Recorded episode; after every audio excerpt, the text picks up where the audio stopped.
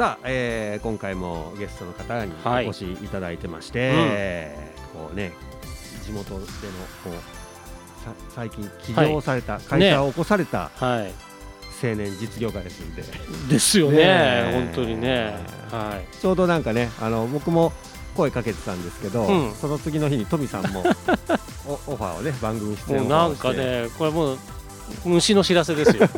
まさに。二人から声がかかったというゲストでございます、じゃあゲストの方自己紹介をお願いします。はい、えー株式会社エレベーションの船越優作と申します。よろしくお願いします。はいよろしくお願いしまます。おー株式会社エレベーションってね、なんかこうエレベーターとかは聞いたことあるんだけどエレベーションってあんまり聞かない名前なんだけど名前というか言葉ですね。うん。うんこのエレベーションさんはどんな会社ですか？はい、あのー主にインターネット上で、えー鳥取の産品をですね全国に発す、えー広げていくというところをなりわいにしている会社でございます。ほう。ほうほう。ネットで鳥取の産品。そうですね、むまあ、うん。いわゆるもう e コマースってやつですね。e コマース、はい。それの運営をされてるってこそうです、まあ、運営とあとはあの商品を探していき、と、うん。えーまあ、自分でその商品を出荷するっていうところまで全部やっております。なるほど。今今ねみんなこうネットでポチポチ買わなもんね。そうですね、あのだいぶ、まあ、私の両親が大体60代なんですけれども、はい。まあ、あの普通に教えなくてもやってますね。うちのうちの家にもね本当毎日のようにねピンポンって物が届きますんで、そうですよね、えー、なのでえでじ具体的にはどんな商品だったりものを取り扱っておるんですか？えー、と今ですねメインに扱わせてもらっているのがもう鳥取県産のコシヒカリ、コシヒカリ、はい、お米？お米ですね。ほうほうほうほう。これを売っていこうと、そうですね、まあ、あの全国発送しておりまして、まあ、一番あの関東の方から注文が多くいただいておりますね。だから農家の方と直接こうまあ結びつけるみたいな感じのことですよね。そうですね、うん。本当に農業法人さんからうん。米を仕入れて、えーそれも直接消費者の方にお届けをするっていうところをやっております。うん。それは米はどどういう状態の米ってこと農家さんからあしあの玄米。玄米玄を米ですね、仕入れて、はい、これがあの1袋30キロするというです。あの重さが30キロですけれども。30キロ。うんあの腰やられるんじゃないかというような ものを扱わせていただいております。ね。あれおーほんとねあの米の袋持ち上げるだけでもあね。えらいもんね。うん。重たい重たい。えそれをこう精米する。そうですね。精米をして、で真空包装にして、えー発送してるという感じです。じゃああれ農家さんがこういわゆるパッケージしたものをつなぐというよりはあの農家さんが作られたものをこうまあご自身でこうパッケージをしてっていう感じの。へそうですね、まあ、あのえ原料を仕入れ、まあまあ、言い方が正しいかわからないですけど、うん。加工して、えー発送してるっていう感じです。割と今までもねこう地元のものをこうまあそのいわゆる e コマースに載せていくっていうのはやられてる方多かったんだけど割とその出来上がったものをねこうアップする場所っていうのうんうんうん。がたくさんあったけど、ん。こういう形って意外となかったような気が、おーなるほあそうですね、うん。あの某、まあ、楽天市場とかであの出品してるんですけれども、うん。コシヒカリって検索するだけでも3万ぐらい商品がありまして。あ3万？そう。なんですよコシヒカリ3万ぐらいあどり3万種類ってこと？そうなの3万商品ぐらいあってですね。はこれが別の品種になってくるとあの1万とかまあ下がってはくるんですけど、うん。それでも本当に満単位のものがあってですねちょっとどうにかあの差別化をしないとやっていけないなというところでまあ自分はその真空包装にこだわってやってへるというのはすね。え真空包装にするとどうどうなるの？あのまあ、米も開けてしまうと空気に触れてしまうので、うん。一種その酸化をしてしまうと。ただ、えー真空包装にしていると基本的には空気を抜いて、うんうん。あの発送するので開けるまではあのフレッシュな状態は維持ができるうーん。あそうかそうか。えーじゃあそのおエレベーションさんの米を買おうと思ったらみ皆さんはどどうしたらいい？検索どこあどう？そうですね、うん。あの今、えー売り場として用意をさせてもらっているのが楽天市場店になりまして、えあの山陰大山の里鳥鳥という、えー店舗の名前を検索していただければ、うん。えー検索に出てくるはずです。山陰大山の里でアルファベットで鳥鳥という。鳥鳥。はい。ここでコシヒカリが買えると。そうですね。真空パックの。真空パックしております。農家さんがねん。ご自身で真空パックするとかってなかなかないからだからそういうね農家さんも多分そういう技が 技っていうかね出し方とうかであの知識なかったですけどそういうところをねうまくこうね出されてるってすごいなと思って。そうだね結構やっぱり手間はかかるんですけれど、うまあ私はもう逆にそれを専門にやってるからこそできる話なのかなとは思います、うーんで作るのはなんぼでも作るけどみたいなね。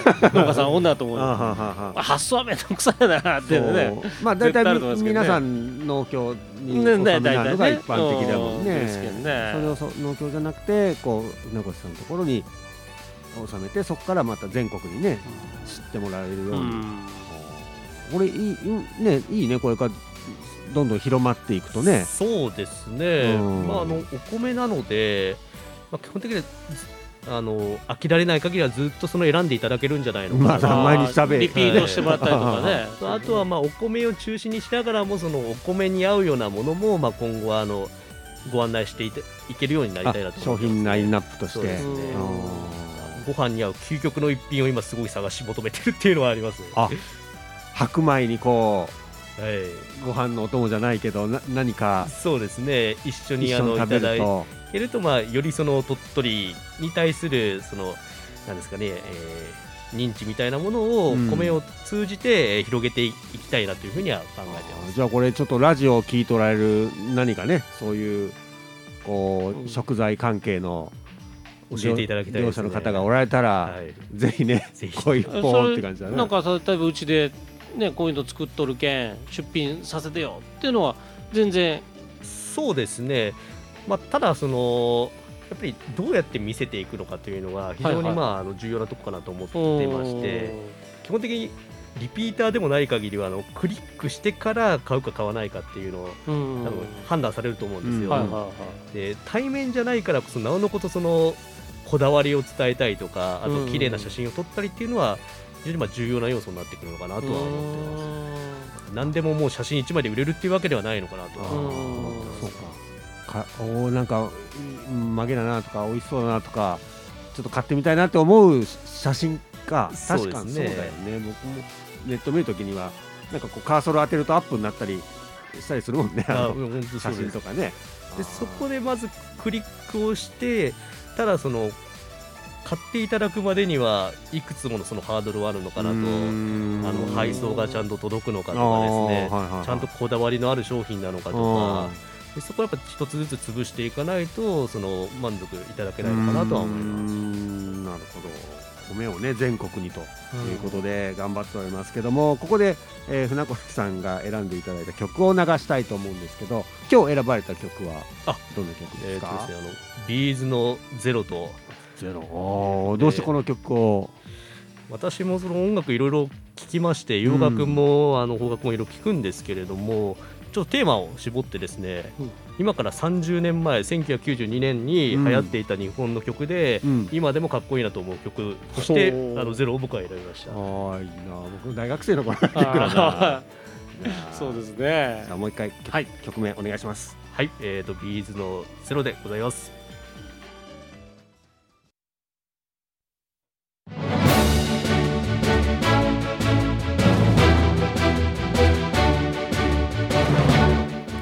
本日のゲストは株式会社エレベーション代表取締役の船越優作さんにお越しいただいてますけれども、まあ、前半はねこうお仕事の話伺いました。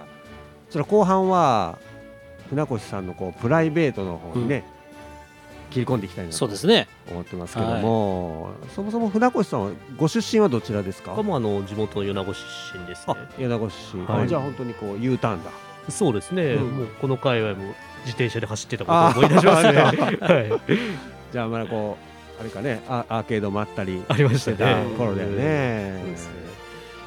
でこう高校を卒業して、とえっとそうですね。関西の方に大学は進学をし、うんうんうん。で大学卒業後はあのまた山陰に戻ってきて、うん。あの民放の放送局の方で4年間お世話になりました。あー。その大学をこうね卒業するときに就活でいろいろあるじゃないですか都都会で働こうとか地元に帰ろうとか。その辺はどうだそうですね。その段階ではあのこっちに戻ってくることが最優先というわけではなかったですね。だから物を発信したいとかですね何かあの人って広げる仕事がしたいなというのはありまして、うん。まあ、あの放放送報道記者ですかね、うんうんうん。それになるのが一番ベストかなとは思って報道記者。おりました、えーでもこう地元の、ね、メディアの方に入られて。そうですね、うん。あのメディア4年間お世話になったんですけれども、えーまさかのあの報道ではなくてずっと営業の仕事でなるほどえーやらせてもらって、まあ、結果としては非常にまあ勉強になったなというところで、うーん。僕はあの報道じゃなくて営業で働けてよかったなというふうにはあ。あの今でも思ってますね。そうですね僕はねその頃にちょっと面識がありあまして。富さんもその頃に、はい。じゃあおお二方ともそうなんですよ。前のお仕事の時うんあはの大先輩で。あああそうなんですね。存在感がある。あー。いやいやというのあーは記憶しております。うん、でもねなんかそれで辞められるっていうのね、ううんん。聞いてあそうなんだと思って。そでねなんかいろいろこうねその先をねまたいろいろ考えられてっていうところでね。じゃあその後っていうのはど,、どうしなったの、その後は辞めて、うん。えーアメリカの方に行きましてカリフォルニアのオレンジカウンティですね。ほそこの大学で1年間勉強しうかか海外？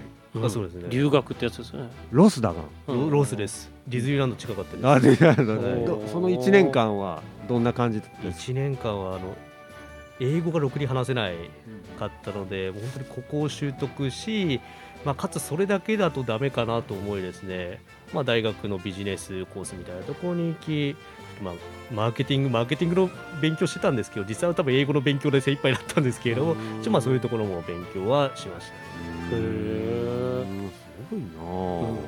で1年海外で過ごして日本に帰ってきてし仕事探さないといけない。あそうですね、まああのあアメリカにいる時にもう転職活動しておりまして、でやりたい道はあのもうインターネット通販やりたいなというふうに思って留学したというのもあったので、うん。まあ、その会社のエントリーをし、えーまあなんとか拾っていただけましてえー帰国後はあの東京の方で勤めておりました。ここれは会社は？ああの某楽天楽天さんですね。某楽天ですか？某楽天さんですね。採用テレビですね。ネット通販といえば、あー。じゃあうん一番こういろいろ吸収できるところに入りなったんだね。そうですね。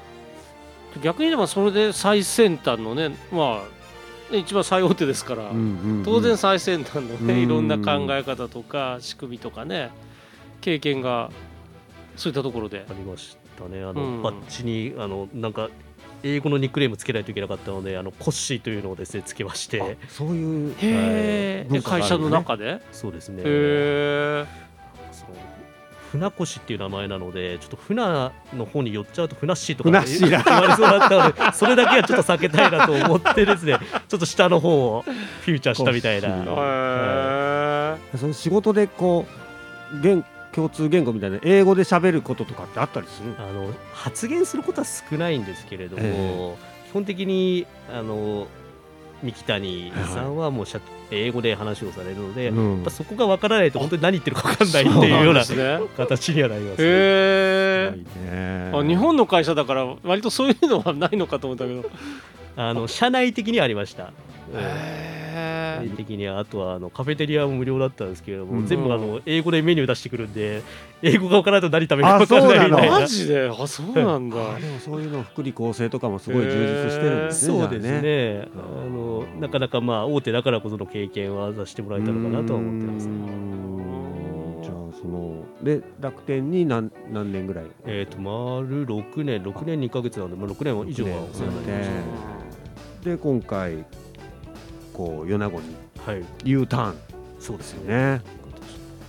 タタイミングとかきっかけみたいなのってあるんですか？ただもう楽天にいる時からもうこっちに戻って仕事したいんですっていうのもずっと社内的に言っていてですね、うんあー会社にも。もうもう鳥取のスーパースターになるんだみたいなことを社内的にはずっと言ってですあねいいですね。でもはい。そういうので東京で行ってくれてたっていうのは嬉しいなそうですね、意外とあの鳥取出身の人はいないので楽天いなかった鳥取出身。あのいいるっちゃいるんですけれどもその、まあまあなんか僕ほどその熱量を持って鳥取鳥取って言ってる人はいなかったっていうのは。そうかそうかじゃあうせん宣伝部長だったら鳥取のですね。せなんとか大使みたいな感じだな、本当にあの覚えていただけてましたね。鳥取のあいつだみたいな感じで、へでじゃあもう戻ってきてで今回のエレベーションはい。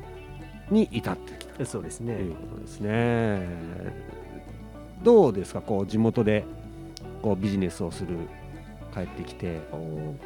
あの、まあ、まずやっぱり仕事だけではなくてそれ以外の時間を、うん。まあ、あの楽しめるのはこちらならではなのかなとは思ってますね。うん。まあ家族は？ご家族は？妻と、うん。あと、七えー去年の7月に生まれたあの生後6ヶ月の娘と3人でいました。おめでとうございます。あありがとうございます。ああじゃあちょうどいいタイミングでこっち帰ってきて子育てそうですね。できるし、本当に多分会社勤めであればそこまで娘の顔を見ることもできなかったんじゃないのかなとは思ってるんですけれども。うん忙しいもんね。じゃあ割とこう今は仕事とその家族子育てとそうですね。両立がまあできてますね。取りながら。はい。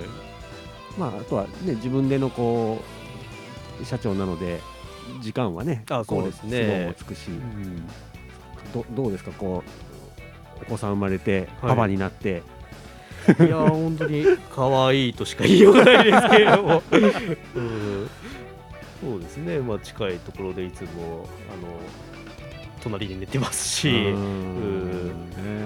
やいやすごい。だから本当あれだね。この去年2021年は結構人生の転機だねまあ、本当にそうですね、後にも先にもなんかいろいろあった1年になるんじゃないかなとは思いねます。じゃあちょっとこの辺で、えーエンディングをあー CM を挟んで最後エンディングに行きたいと思います。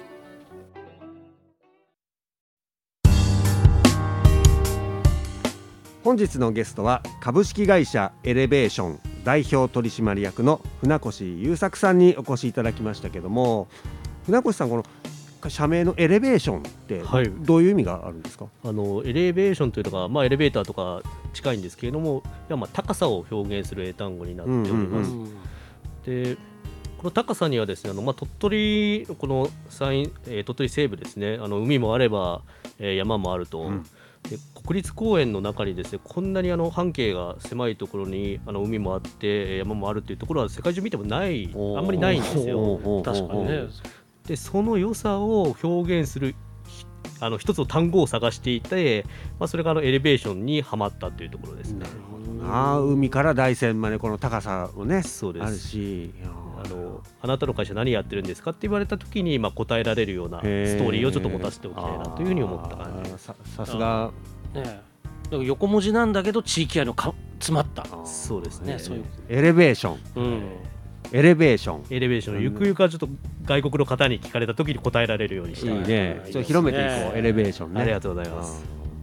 うん。さあ、えーでゲストの方に質問なんですけども、はい、船越さんがだらずだなと思うところ僕はですねあの、うん。もう子供の時からなんですけど行動しないと気が済まないっていうあの そんな性格の人間でして。あそう。で、まあ、それがよく出てるのがあの中学校の時も自転車で出雲大社まで2回行ったりとかですね。マジですげえな。あとはあの社会人になってもちょっと香港に行くのにハマってまして、ええ。うん8回ぐらいあの1年に1回香港に行くというのをやり続けてあそう、へえ。すごいなー行動力が、まあとりあえずやればなんとかなるんじゃないかっていうところはうん。まああの身についてるとか、まあ、そういうアイデンティティなのかなというふうには思って。はいだらだらずだだらずだ。思いいいね。ははい。いいいですいいです。でえもう一回あのねお米もはい。そうですね。販売してるということでこれどうやったらいいですか？リスナーさん。あの楽天市場で鳥取コシヒカリというふうに検索していただければですね、あの山陰大山の里鳥鳥というのがおそらく上の方に出てくるのかなと、思いますので、えーそこで検索をして、えーお求めいただけると嬉しいなと思います。山陰大山の大山の里里鳥鳥です鳥鳥はい、ね。えーエレベーションとはい。とりどり。とりどりです。このこの2つがキーワードではい。やりますんで、はい。いやよかったよ。トミさんもなんかこう久しぶりにいやですね。話でどんどんねこう地元のいいもんね発信してやってくださいね。はねダラズ FM も発信していきますんで、はい。ありがとうございます、えーというわけでじゃあ最後番組のタイトルコールで締めたいと思いますので、はい。名越さんお願いします。はい。ではいきますよ。帰っていいともありがとうございました。ありがとうございました